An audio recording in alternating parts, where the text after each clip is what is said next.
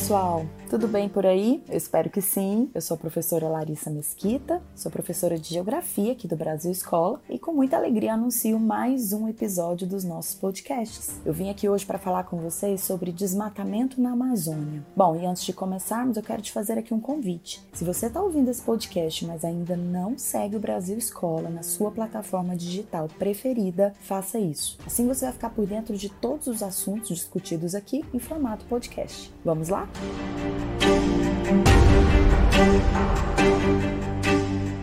Bom, pessoal, todos nós sabemos que o desmatamento é uma prática antiga e que, por incrível que pareça, vem ganhando força, né? Com a partir do momento que o tempo vai passando. Desmatamento ainda é bastante comum, especialmente em áreas florestais do mundo, e é bastante preocupante. Segundo a Organização das Nações Unidas, é um dos cinco maiores problemas ambientais que a humanidade tem de resolver neste século. Isso porque o desmatamento é uma porta aberta para diversos outros problemas ambientais. E o desmatamento da Amazônia, especificamente, é motivo de grande preocupação não só para o Brasil, mas para o mundo, porque quando ele acontece, ele faz com que os ecossistemas né, sejam alterados e os impactos são profundos na fertilidade dos solos, no ciclo hidrológico e também é um fator que contribui bastante para o aquecimento global. Bom, e quem faz o monitoramento do desmatamento na Amazônia é o Instituto Nacional de Pesquisas Espaciais,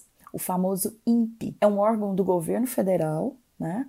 E ele está ali sempre de olho em como é que se avança esse processo através de um sistema de monitoramento que envolve principalmente imagens de satélites. Esse projeto de monitoramento do desmatamento na Amazônia Legal é chamado de PRODES. Então, uh, o trabalho é incessante, ocorre 24 horas por dia, durante todos os dias do, do ano, e é possível, a partir então desse monitoramento por satélite, avaliar se o desmatamento avança, se ele não avança e onde ele ocorre. Bom, aí eu imagino que você já sabe, né? Na verdade, ele só avança, infelizmente. E nós tivemos aqui uma notícia que causou bastante espanto. No dia 18 8 de novembro de 2021, o INPE anunciou que a taxa de desmatamento na Amazônia Legal brasileira teve um aumento de 21,97% em um ano. Esse, esse crescimento né, foi verificado entre o mês de agosto do ano de 2020 e julho de 2021. Esse é o maior número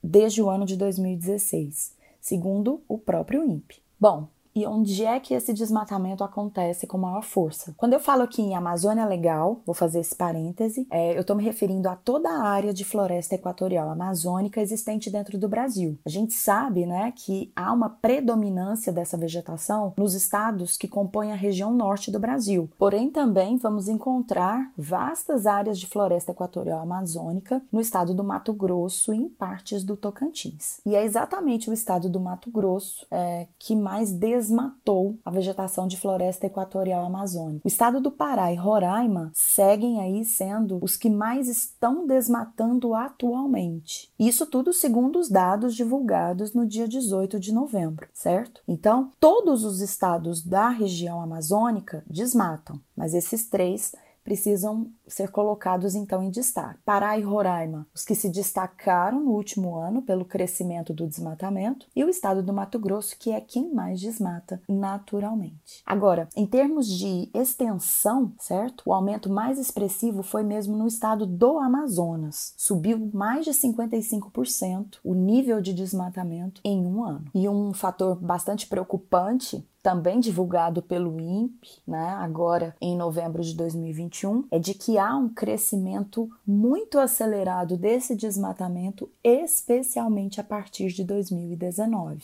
Não é que a Amazônia não tenha sido desmatada anteriormente, claro que não, mas o desmatamento oscilava e ele se encontrava em relativa queda a partir principalmente de 2005. Então, a partir de 2018, nós vamos ver um crescimento bem vertiginoso dessa questão.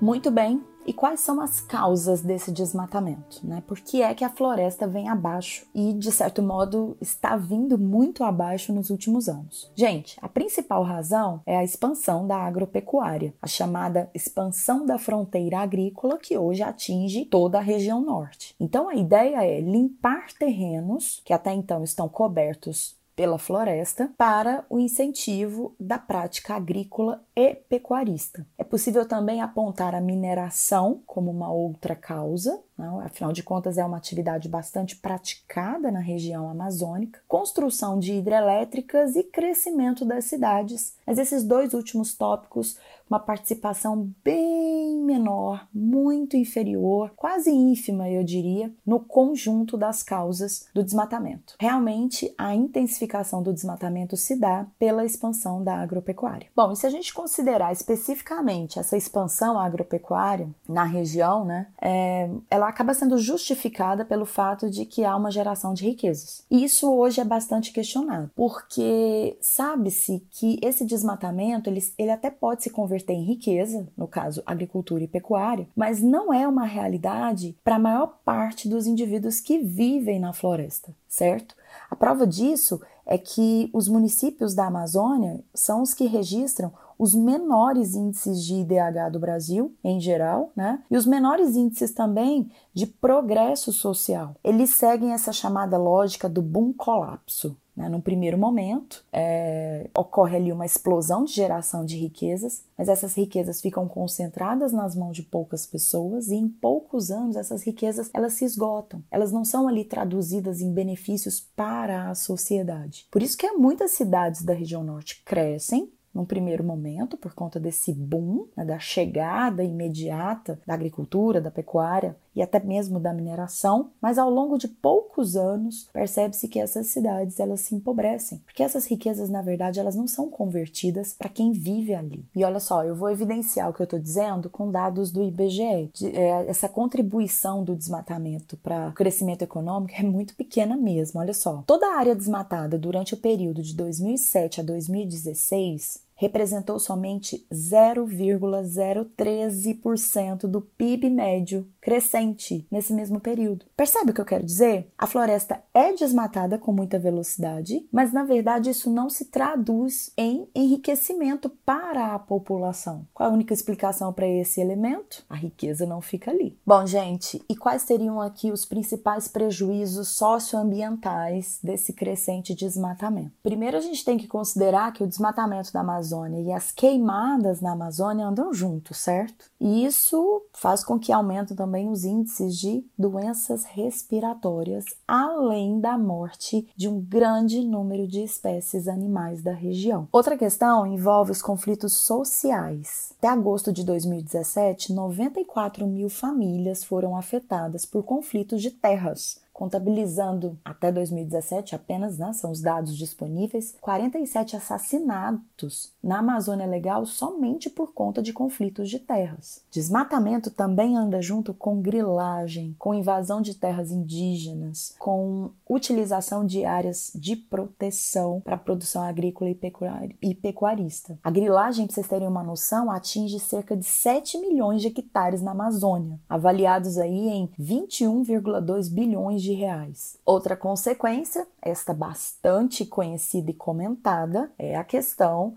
que envolve o desmatamento da Amazônia, suas queimadas, ao aquecimento global. Nós vamos ter aí uma elevação nas emissões de gases de efeito estufa pelas próprias queimadas e também pela retirada da vegetação, uma redução na filtragem do gás carbônico na área. Então, é notório né, que sem a floresta nós vamos ter aumento nas emissões de CO2. Além disso, nós temos de considerar que a Amazônia é uma grande balança no, no que diz respeito às chuvas, principalmente no Brasil, mas eu poderia dizer em toda a América do Sul. Uma redução drástica dessa floresta envolve necessariamente uma redução dos índices de chuvas no nosso país. E além dessas questões sociais e ambientais, devemos considerar também que a, o desmatamento da Amazônia leva o Brasil a um risco de boicote comercial promovido aí por vários países do mundo. Muitos países, por exemplo, já vem anunciando possíveis bloqueios é,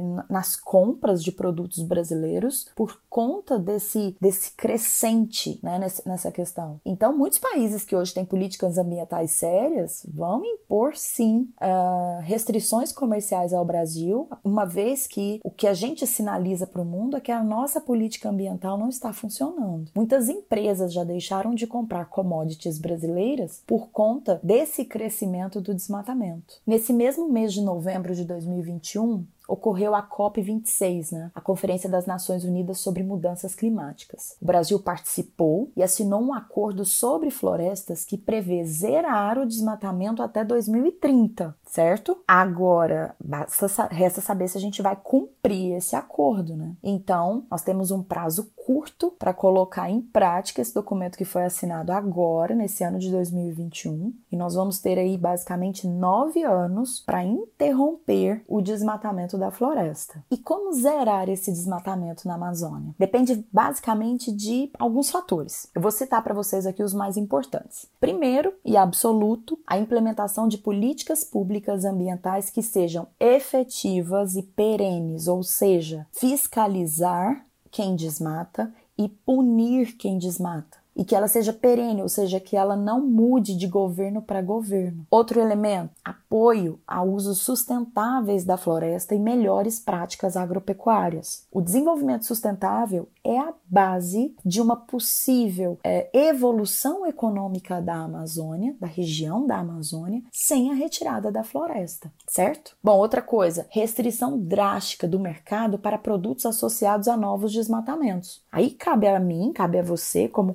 consumidores que somos, estabelecer ali limites né, para o consumo de produtos que estejam associados às áreas novas de desmatamento. Bom, e algumas medidas basicamente podem ser adotadas pelos governos, né, no sentido de reduzir ou até eliminar os subsídios a quem desmata, aumentar a fiscalização ambiental, reprimir de forma realmente forte a grilagem, criar mais unidades de conservação, demarcar mais terras indígenas, porque a gente sabe que nas terras indígenas o desmatamento é incrivelmente menor né? E, claro, a partir do momento que se demarca mais terras indígenas, também aumentar o direito dos povos indígenas, especialmente sobre as suas terras. Pessoal, eu sei que a tarefa é longa, nós todos sabemos, na verdade, né? É uma tarefa também muito difícil, mas necessária. As questões ambientais, elas deixaram há muito tempo de ser uma questão romântica, uma questão meramente ecológica. Ela vem se transformando, especialmente na última década, numa questão econômica. Você já deve ter ouvido falar que a Amazônia